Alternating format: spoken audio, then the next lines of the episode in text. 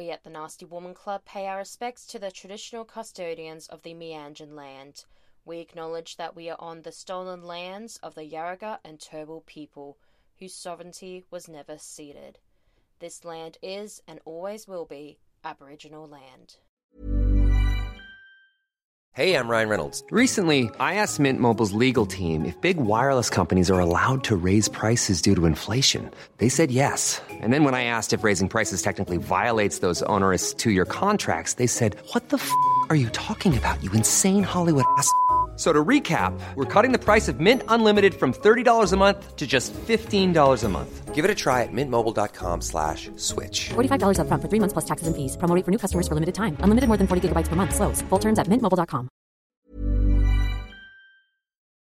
This podcast was sponsored by Happy Mash. Happy Mash, closing the orgasm gap one vibrator at a time.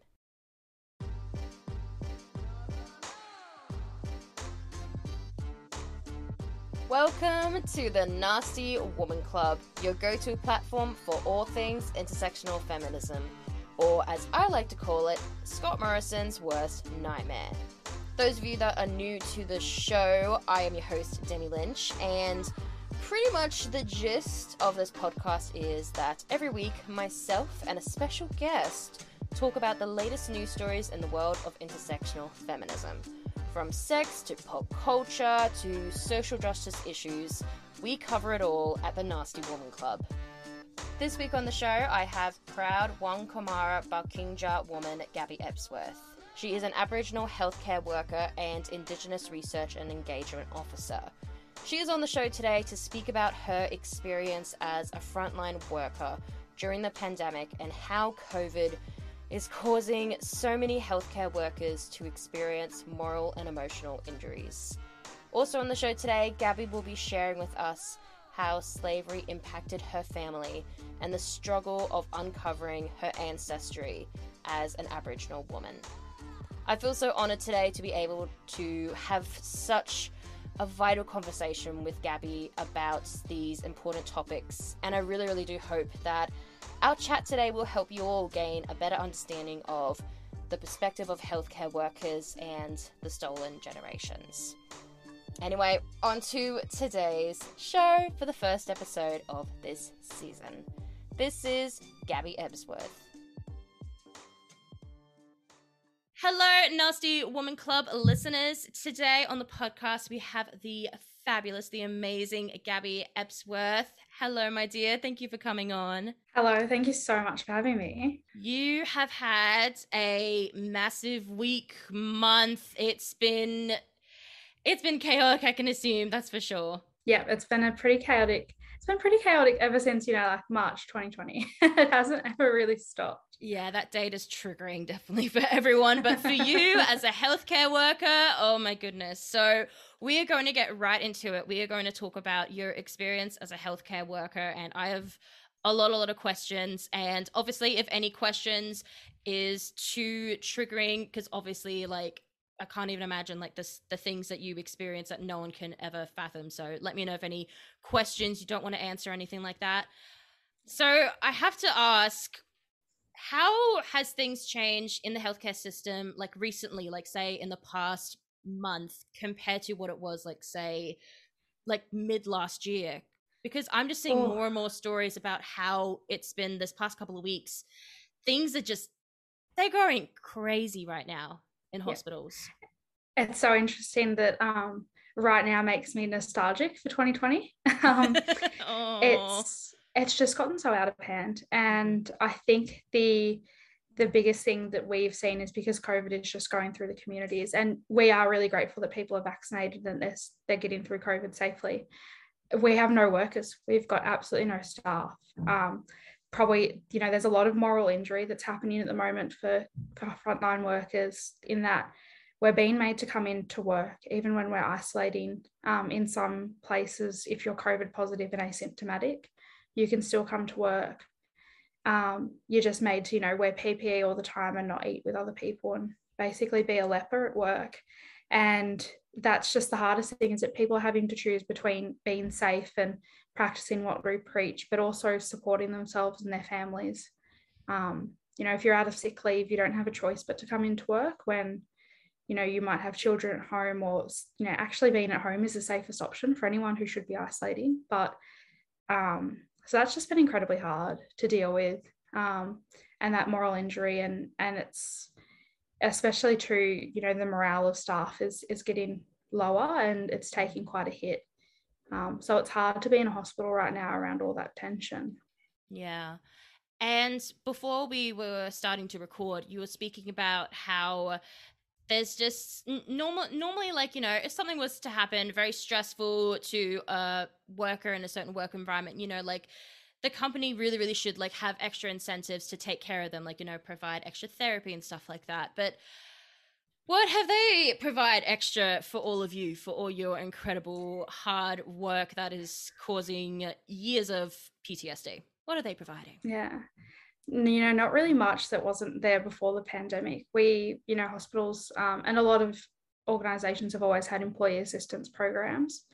Um, but apart from government run incentives, which healthcare workers aren't always eligible for because of income brackets, um, there's not a lot going on. And there's there's not really this idea that um, the moral and the emotional injury that we're facing is an injury and that it's something that um, needs to be treated um, in a responsible manner. You know, if I was to go into work and I was assaulted by a patient, I would get work cover and I'd get time off and there would be an investigation into what's happening. But mm. despite, you know, getting diagnosed with severe anxiety and depression after working on the front line for two years, it's not an injury it's like, oh, we're really sorry that's happened to you, but there's nothing we can do about it.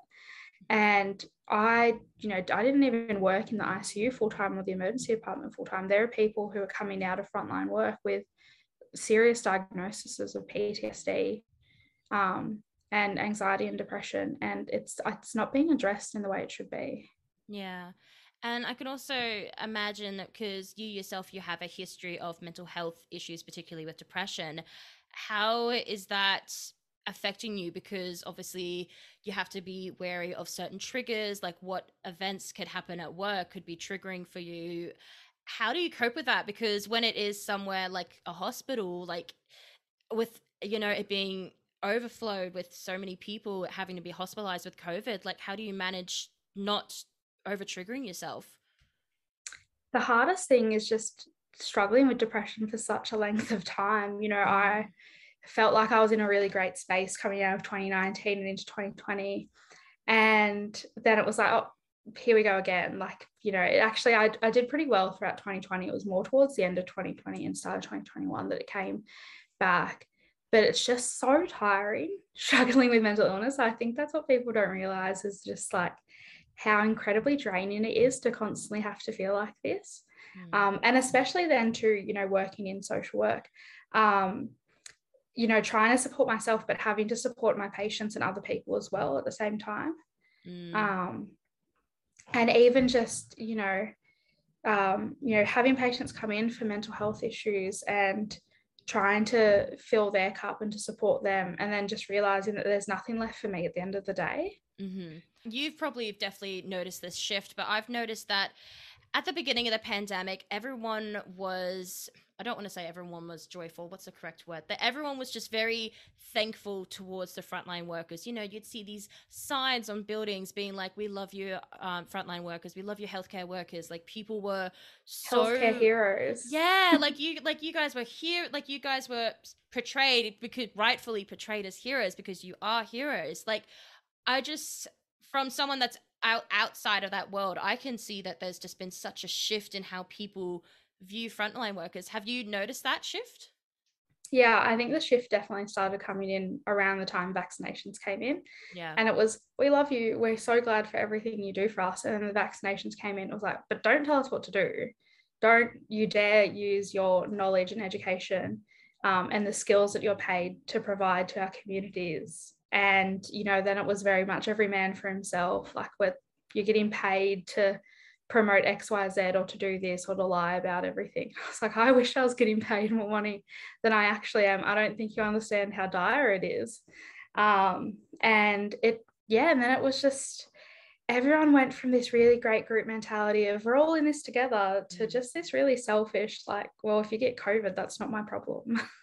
It's just horrible how much it has shifted like that because that was one of the out of ever all the bad stuff to happen with the this pandemic that was one of the good things to happen like everyone just coming together. And now it just seems so divided is particularly with the whole fact of the anti-vaxxers. And i have to ask what how how do you handle that? Because one minute one moment you're dealing with people that are sick with covid and the next you're dealing with anti-vaxxers. How how do you handle that honestly i'm um i'm unfortunately someone who has a pretty short fuse so i do have to um i do have to monitor myself a little bit because it, it's so frustrating it's so incredibly yeah. frustrating to watch people die and then to have people say well i'm not going to put that in my body it's like you do drugs, you drink, you smoke a pack of cigarettes a day.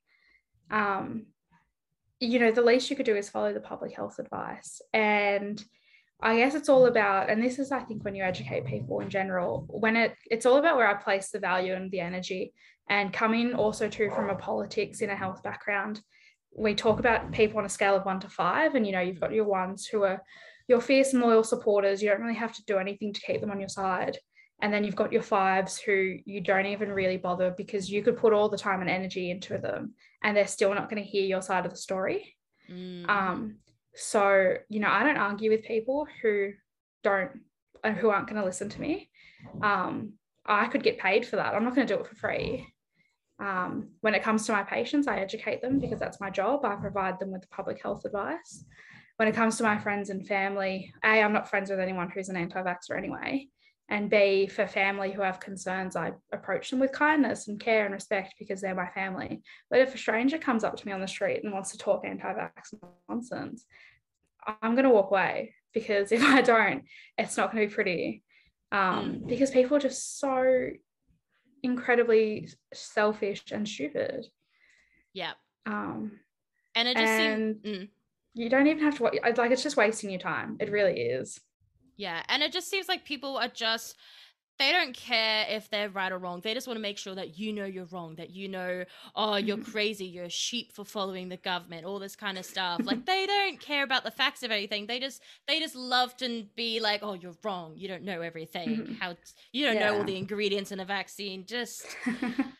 And it's um it's especially really interesting to um being an Aboriginal woman. You know, you get people who say our mob, we didn't need vaccines. Like we did traditional healing, and I always support traditional healing. I think that um, being on country and bush medicine is incredible. But we didn't need vaccines because we didn't have smallpox, we didn't have polio. Um, we lived a really great protected life prior to colonization. Mm-hmm. But now that these modern problems are here, they do require modern solutions. Um, and as much as I would love, love to think that natural remedies could heal everything, you know we've got to look at the facts and we know that the the safest way to protect yourself is getting vaccinated with the support of traditional healing methods and keeping yourself healthy and, and safe. Yeah absolutely. I think that's the big thing is people don't realize it's not either or it's all mm. together. Now i need to get your thoughts on a several people. I think the first one is the person that we all very, very cranky about right now. And I would love to get your thoughts as a healthcare worker that is hearing all all the media outlets focusing their attention on a particular tennis player, and that is Novak Djokovic, who somehow has just become the biggest celebrity in Australia right now. Meanwhile, health- healthcare workers are suffering, refugees are suffering, everyone's suffering, but yet no, he's He's struggling. He's really struggling. He's struggling. It's really He's hard for him. So hard. Um, yes. I can't believe I've been complaining about working in public health when Novak had to spend what was it like four days in a really lovely hotel. Oh. because oh, his be private so paid lawyers didn't do their due diligence on his visa. oh, that's really hard for him. And to be paid I, I really... millions of dollars to play a tennis game. Oh, so hard. So difficult. I what mean, that's millions thoughts? of dollars that could have been spent on rats, but sure. I I thought it was hmm. I thought it was the most the just the biggest slap in the face to anyone that's worked in healthcare or frontline work throughout. I think it was a slap in the face to all Australians, really, after everything that we've done. And especially true because the Australian Open is in Melbourne. Mm-hmm. For a city mm-hmm. that went through six lockdowns, um, that, you know, we had our community members suffering with no help. And for this big shot tennis player to come in, it really just says like that the government doesn't give a shit about us. They care about who's coming in and who's making the money. Yeah, that's um, all I care about and that if you've got money, you're completely above the law. I was naively hopeful that when he got detained after his visa was declined, that we would actually see some sort of justice. um, and then my I got let down once again. Yeah. yeah, yeah. That's it. That you know, at least the government is good at something, letting us down. They are great at continuously that, letting us down. And speaking of government and their failures and the frustrations we have we got to talk about ScoMo, my dear. We got to talk about mm-hmm. ScoMo and what a fucking shitstorm with the rats, with the like. I'm as someone that works in news media, I try to keep up, and even I am struggling. Like one minute he's saying like, "Oh." Yeah um, if you think you got COVID, you only have to take a rat test and you don't have to go to get a PCR test. Like you just got to take that, but you don't have to report it because hospitalizations only matter. And then next, the New South Wales government is just like, no, if you don't report, you'll get fined. It just, just, just who's what? policing that? oh my god, the. I just, I think the biggest thing, and it was so, in, like, so hard to deal with, is that we were promised so much at the start of the pandemic. We were promised new hospitals, more ICU beds. We were promised, you know, brand new facilities and all these extra staff. And they never followed through because they lived in this fantasy world that we're going to beat COVID and it's never going to be a problem because we're going to get to COVID zero. But they also live in this world where they actually don't have to follow through on their promises. They don't see themselves as being held responsible by their constituents. Um, and so even if they did think that COVID wasn't going to take off, they still should have done all that because that's what they said and that's where the money was going. And so we're now two years into this pandemic. We've got no extra hospital beds. We've got no ICU beds. We've got no staff. Um, you know, none of our, our student nurses or doctors graduated on time because of how the pandemic affected them. So we're going to be continuously understaffed for a few years. And for what? Like this all could have been avoided. You know, we could have had, you know, quarantine facilities and um, all of this. And now, you know, I remember when they were had they talked about in the hospitals turning operating theatres into makeshift wards because that's how bad we thought it was going to be, and that's how bad it still could be. That we were literally looking at war hospitals, mm. and it's just like it's a shit show. There's no other words to describe what's happening. And I guess just the biggest thing is that I hope you know, when it comes election time, that people remember what the government has done, or more so what they haven't done, and that people know how to vote, they know why their vote matters, and they use it accordingly. Um, you know, I used to work in health politics and policy, and voting is extremely important to me. And it, it really upsets me to think that people don't vote or they don't donkey vote because they think their voice doesn't matter when it does. Um, we're very lucky to live in a country where we have a somewhat um, you know, a somewhat working democracy. Like your voice actually is heard no matter what, um, as opposed to other countries that, you know, run on first past the post voting. Um, so I, I, really hope that people just ta- start taking matters into their own hands and realizing that we actually have the opportunity to vote these idiots out next year. Yeah, exactly. I really, really hope that people remember it and I think oh, I my my partner told me this theory. It was this theory about like it was it was uh, happening with Trump, and if Trump was to do say one bad thing, we would remember it, we would notice it. But if it's a lot of bad things, it just turns into like a bed of nails. We don't we don't really remember all the little things to add up to it. And I feel like that's happening with Scott Morrison now. I feel like he has said and he has done such bullshit things, and not just with COVID, with so many the different things. The his holiday to Hawaii. My also like, the natives have told us to stop going to Hawaii, Scott. Like you got to listen to them. Oh my god! And then there's comments about. Oh my god, was it the, his comments about the first fleet and saying like, oh, they weren't they weren't having such a good day either, you know. It wasn't a flash day for them. Yes. Remember? oh my god. You know what, Scott? There's this crazy thing you should look up. It's not too flashy either. It's called racism. Um, it's actually been going on for like 200 years. yeah, yeah. He needs to do some research there. I think. Like, if he thinks he's such a smart ass, like so good at everything, like maybe re- maybe research that. I think. I think that might be good. Coming up election time. Yeah. We'll be back in just a moment, but first I want to talk to you all about today's sponsor, Happy Mash. In today's economy, it's vital that we support small businesses. I don't know about you, but I would much rather spend my hard earned money on brands I trust rather than just some overseas corporation run by some faceless millionaire. For almost a year now, I've been partnering up with lady startup Happy Mash. Not just because their sex toys continue to deliver exceptional orgasms but honestly, the main reason is I just love the idea of supporting a brand, supporting a founder like Anna Walsh that shares my values and beliefs, and the values and beliefs at Nasty Woman Club. Anna has used her business platform at Happy Mash to share her passions for sexual empowerment, intersectional feminism, and closing the orgasm gap. I mean, why wouldn't I support such a badass brand? Why wouldn't I buy her fabulous sex toys knowing the passion and love behind them? So, do yourself a favor, everyone. Get on to Happy Mash. Get your hands on their sex toys. And don't forget to use the code NastyWoman20 at checkout, and you'll receive a 20% discount on all sex toys in store. Happy Mash, closing the orgasm gap, one vibrator at a time. Now, back to today's show.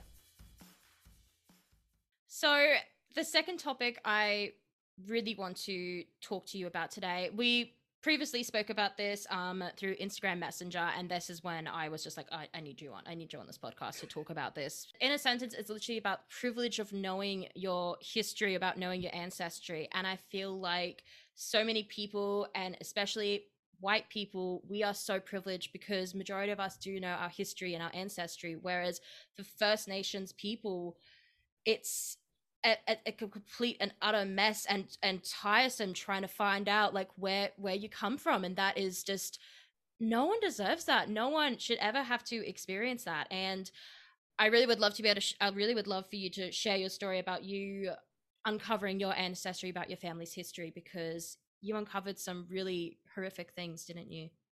Yeah so um I'm really grateful that my aunt has been a big historian for our family. She's been really motivated to to figure out where we came from in our family history because um, it is really hard. So I, my dad's side of the family is white from New Zealand and from Ireland. Um, and yeah, have always known where we came from. We've literally got like photos of um, my dad's side of the family like sitting up in like these big frilly like really colonial like first fleet vibes like we have photos that oh, go back God. that far and that was also a really weird juxtaposition as an aboriginal person to know that half my family was like first fleet vibes and then the other half yeah. was on a mission mm, yeah um so my aunt she did a lot of history and a lot of um recovery of our ancestry and like we always knew where we came from, but we didn't know the specifics. And um, our the Wangkumara side of our family came from a town called Innamincka in South Australia, and that was where my pop um, was born, Martin, and where my uncle Cecil was born. And Cecil um, became quite well known for recording our language before he passed away. Mm-hmm. And so we're really lucky that even though it's functionally extinct, it is recorded um, in the National Archives, and we have access to that. Um, and what actually happened was that they moved from Innamincka to a town called uh, Tibooburra in sort of bottom corner of Queensland, North New South Wales. And then this wasn't very long ago either. This was like the 30s, the 1930s. So, you know, almost um, 100 years ago now, if my math is correct. and um, what actually happened was that there was just this from the reports there was this one person this one white person in the town constantly putting in reports against my family um, to the point where when the aborigines protection act came into being um, our entire family was moved out of Tibooburra on the back of a truck at gunpoint um, to the mission in Brewarrina. So they herded up the entire clan off the river in Tibooburra and moved removed them against their will um, into Brewarrina, and that's where a lot of my family still is. Mm-hmm. And then, you know, over the years, our family sort of naturally dispersed to other towns. My nan, she um, grew up in Wilcannia. She spent a lot of time in Wilcannia, and it's really interesting that we didn't have a lot of whole lot of history on my nan, but um, when she was older, she became um, quite ill and she had dementia and she came to live with us. And there was actually a lot that came out when she had those moments of clarity that people who have dementia um, get. Or she would like wake up in the morning, we'd be eating breakfast, and we'd be like, "Oh, Nan, how'd you sleep last night?" And she was like, "I didn't sleep real good, eh? Like, I was real scared the policeman was going to come find me and get me." And we would be like, what's she talking about? Like there were no police on our street last night. And mm. we'd realized that she was actually getting these um, flashbacks to when she was younger and they used to have to hide from the police um, in Wilcannia. And she would talk about having to hide under beds. They used to climb up trees um, and hide in trees when the policemen came around so that they wouldn't get found. Um, and then she actually lived as um, she went and you know paraded as a man and lived as a jackaroo so herding cattle um, and working on cattle farms and droving for a lot of her life.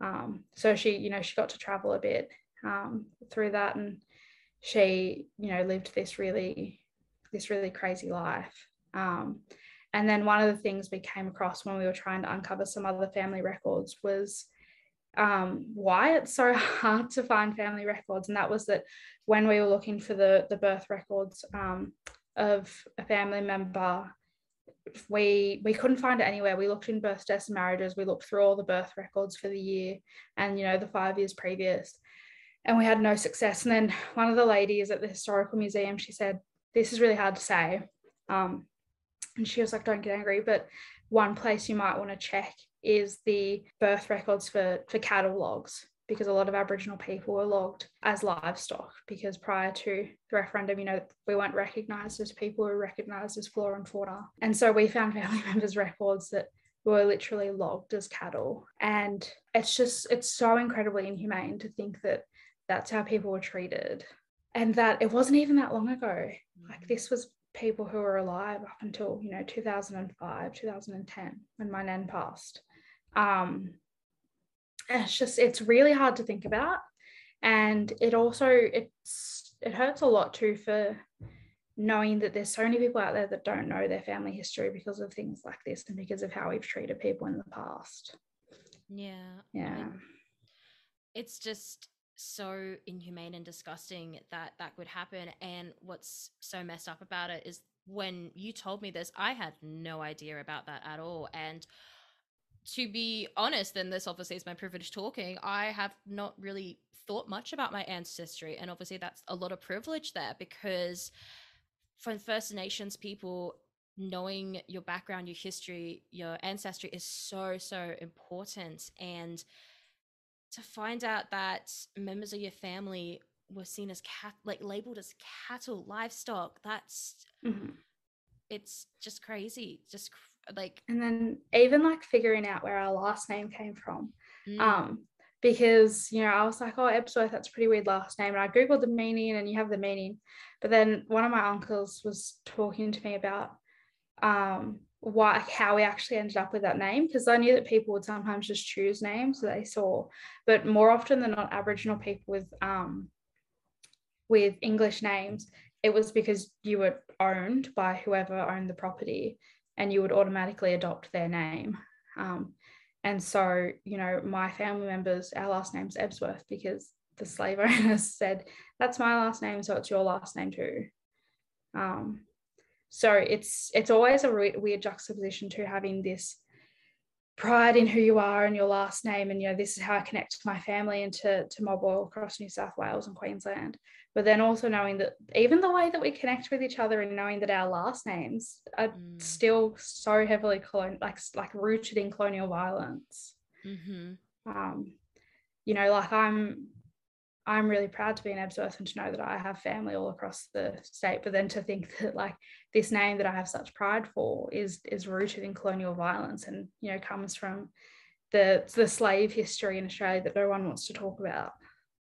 Yeah. How do you then with you have one side of the family that has that history and then you have the other side which is the evil horrible bad side of the history. Like how like it's just such a juxt- juxtaposition pretty much of your two families.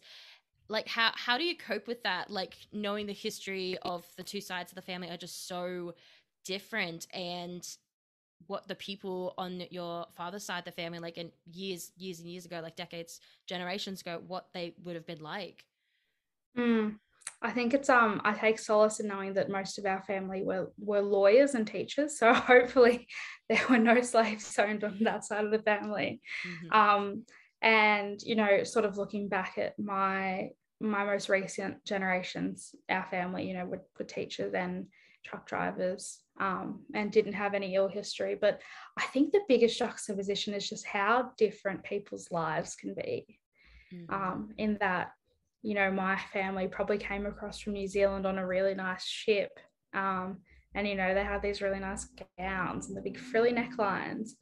Um, and the girls went to school and the boys went to private school. And then the same year that all that was happening, my family was being moved off a mission off onto a mission at gunpoint. I think it's just incredibly interesting how the world works in that sense. Um, and I don't think it's anything that I grapple with. I think it's just something that it's just, it's wild. It is so wild that two sides of my family and my history can have completely different lives. One size fits all seems like a good idea for clothes until you try them on. Same goes for healthcare. That's why United Healthcare offers flexible, budget friendly coverage for medical, vision, dental, and more. Learn more at uh1.com. To finish off today's podcast episode, which I have to say I'm really enjoying just hearing your stories and hearing your perspectives as a First Nation woman and also as a healthcare worker, really appreciating everything to finish off today's episode, every single week, what I do with my guests, we share our highlights and lowlights of the week to have a bit of debrief, but we finish on a positive note with our highlight. So let's start off with the lowlights. My dear, I, I know there's probably a lot to choose from. I know there's a lot to choose from, but what has been your low light for this past week? Mm, I think my low light for this past week has been seeing the selfishness of some of the people um, going around right now. I think that's really hard to see. Mm-hmm. Have you seen anything about the speaking of selfish people, uh, the COVID parties? so selfish and so ill informed. Like COVID's yeah. not like the chicken pox. You don't get natural immunity no. like chickenpox parties, chickenpox parties are crazy, but they work. Like mm. we do know this. So once you get chickenpox, you don't get it again. COVID, it's not the same thing. We know people get COVID multiple times. And I really hope this idea that if you get COVID, you can't get it again for six months works. I really do hope that's the, the case. But it, there's not enough science around it for people to be going and throwing COVID parties. you know, um, uh... and it is like what do they do? Like, there, is there food? Like, is there cake? Like, do they go around kissing each other? Like, do they cough in each other's mouths? It just sounds like uh, maybe it's just their excuse to have an orgy or something. That's maybe. what I literally think. Although this is starting to sound very much like some sort of sex club. yeah, yeah, yeah, yeah, yeah. Not just... kick shaming, not kick no, shaming, no, but no, I, I just don't think COVID's a kink. No, no. Oh my god, that could be like the title of the podcast. COVID is not a kink, guys. It's not. Stop trying to use it to cover your orgies. There's nothing, nothing shameful about orgies. So quit bringing COVID into it's this. Not. The poor people at the sex clubs now they're getting a bad name. Um, yes. So, yeah, that is definitely unsurprising. Then that that, that is definitely your low light of the week because uh, I get very angry seeing all the news stories about all these stuff. I think it's a pretty universal. I think it's a pretty universal low. Yeah, it's a pretty u- universal hatred. Yes. Well, for my highlight of the week, it is somehow not COVID related, but it is related to my car. I love my car. I call it Blue Balls because it's blue and it, ha- and it has wheels and yep. And sadly, it's decided to die this week. Its gearbox decided to RIP Blue Balls. I- RIP Blue Balls. Yes. Mm-hmm.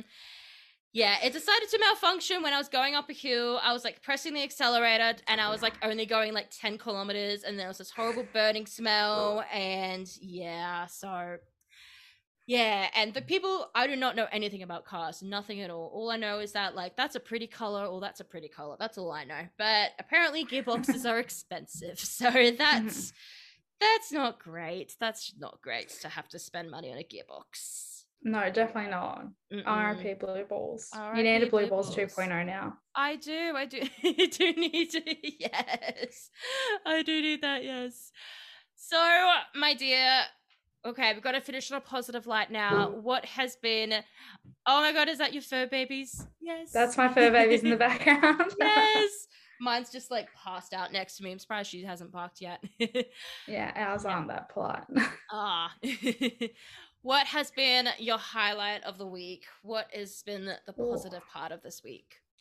positive part of this week. I think the most positive part of this week has been the support of my friends. Yeah. Um, I had a really great conversation with my friend Rach, who's an artist. She does um, Sarra on Instagram. Oh, yes, and yes. Oh, sorry, I got to interrupt. Incredibly People, talented. people that aren't following Sarra, I'll put the um her tag. Follow her immediately. Yeah, yes. she's amazing. yes. um, and just being surrounded by my friends who have such kind and caring and just this gorgeous spirit and energy to them um, i think can get you through just about anything um, and then also my crazy dogs as well. Love them they're always a highlight. Um, the big highlight from them this week is realizing how much we've spoilt them. We recently moved to a two story house. There's only air conditioning on the bottom story. Um, and these little princesses have decided that we were like, I think I was like making something in my room the other day, and I had them both upstairs with me, and they kept going downstairs because they were like, "There's no air conditioning here. We're not going to put up with this. We can't live in these conditions."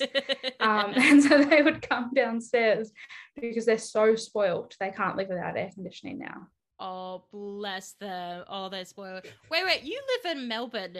And your dogs Yeah. are complaining about the heat. I live in Brisbane. They would not be able to survive Brisbane. They would not survive. Oh my goodness. No. Imagine then. They would be so precious, being like, oh no, it's above 30 degrees. No. It's so interesting. People always look at working dogs and they're like, oh, like I really hope they get to live a good life. Like it's so sad they're always working. My dog has a two hundred dollar dog bed. This she has a two hundred dollar dog. It's more expensive than my own bed. She, you know, they get like high quality treats. You know, I made her a cake for her birthday. For her second birthday, we bought a cake from a pet bakery. Working dogs are not overworked. If anything, they're too spoiled. Uh, yeah, when people always say like, "Oh, it's really sad," two hundred dollar dog bed. That's all I've got to say. yes, yes, they they have good employers. I know that might seem crazy that employers are actually good people and provide They've got unions. pay. They have unions. They have extra tri- extra special treatment. Good every time we go to Kmart or to a pet store, they get to pick out a new toy every single every single time. We spend so much money on these dogs. oh, you would get employer of the year then, my dear. I would hope so. Uh, well, funnily enough, my my highlight of the week is involving my dog as well. She turned 15 this week, and I'm just. Oh, she's just my little fur baby. I love her. She's passed out right now, but oh, I love her. She's As she should be. And I felt very smug because just the other day, my neighbor said, oh, What food do you feed her if she's 15? Like, I need to know what food you feed her because she's always so bouncy and exciting like a puppy. I'm just like, Oh, yeah, yeah. So I'm just that good of a dog owner. I feel so smug, even though my mum like took care of her most, most of her life, but I feel smug still. I want to own it. Yeah. Yes. She must be gorgeous, gorgeous dog. Yeah, she's beautiful. She's a little West Highland Terrier and she has all the energy in the world. And I think for people out there listening, wondering what the secret is to a dog that lives a long, healthy life, I think the thing is humping. She humps so goddamn much. Like she's got you now. Oh my god, I'm downstairs in the lounge room and I just hear this banging upstairs and she's like fucked the bed all the way down the stairs and she's 15. So we, um, in our house, it's like as soon as it gets six o'clock, they just turn into horny little monsters and they hump these beds. And I'm like, what is wrong with you? the craziest thing was when we found out that girl dogs actually hump more than boy dogs because at first we had no clue what was happening. Mm-hmm. And our mm-hmm. puppy trainer said, no, the girls usually do it more often than the boys. Mm-hmm. Yeah, girl. Man, girls, these girls they're having too. a hot girl summer. Hot, hot girl, girl summer. summer. Yep, absolutely, absolutely. yes. Well, even though I could probably talk to you more about our horny dogs, I do have to thank you so much for coming onto the podcast. I really, really do appreciate you take out the time in your very, very busy, crazy work environment, work days right now. So just big thank you for coming on. Thank you so much for having me. I really enjoyed being on this. Thank you. Thank you all so much for listening to today's chat with Gabi Ebsworth. I must admit, it feels so great to be back in the podcast chair, back interviewing people, and to be back in your ears after a much needed break. I do love the Nasty Woman Club Instagram page, but getting to interview so many incredible people about topics they're passionate about, learning about so many different things about the world of intersectional feminism. Like, honestly, nothing gets better than that. I just, I love my job. This is, it's moments like this I really do this thing. yeah, this is my job, this is my thing. But anyway, if you are new to the pod, make sure you subscribe wherever you listen to your podcast, and also make sure you do follow us on Instagram for more stories and conversations about the world of intersectional feminism. Anyway, I will see you all next week for another episode of the Nasty Woman Club podcast. I'm your host, Demi Lynch. Stay nasty, everyone.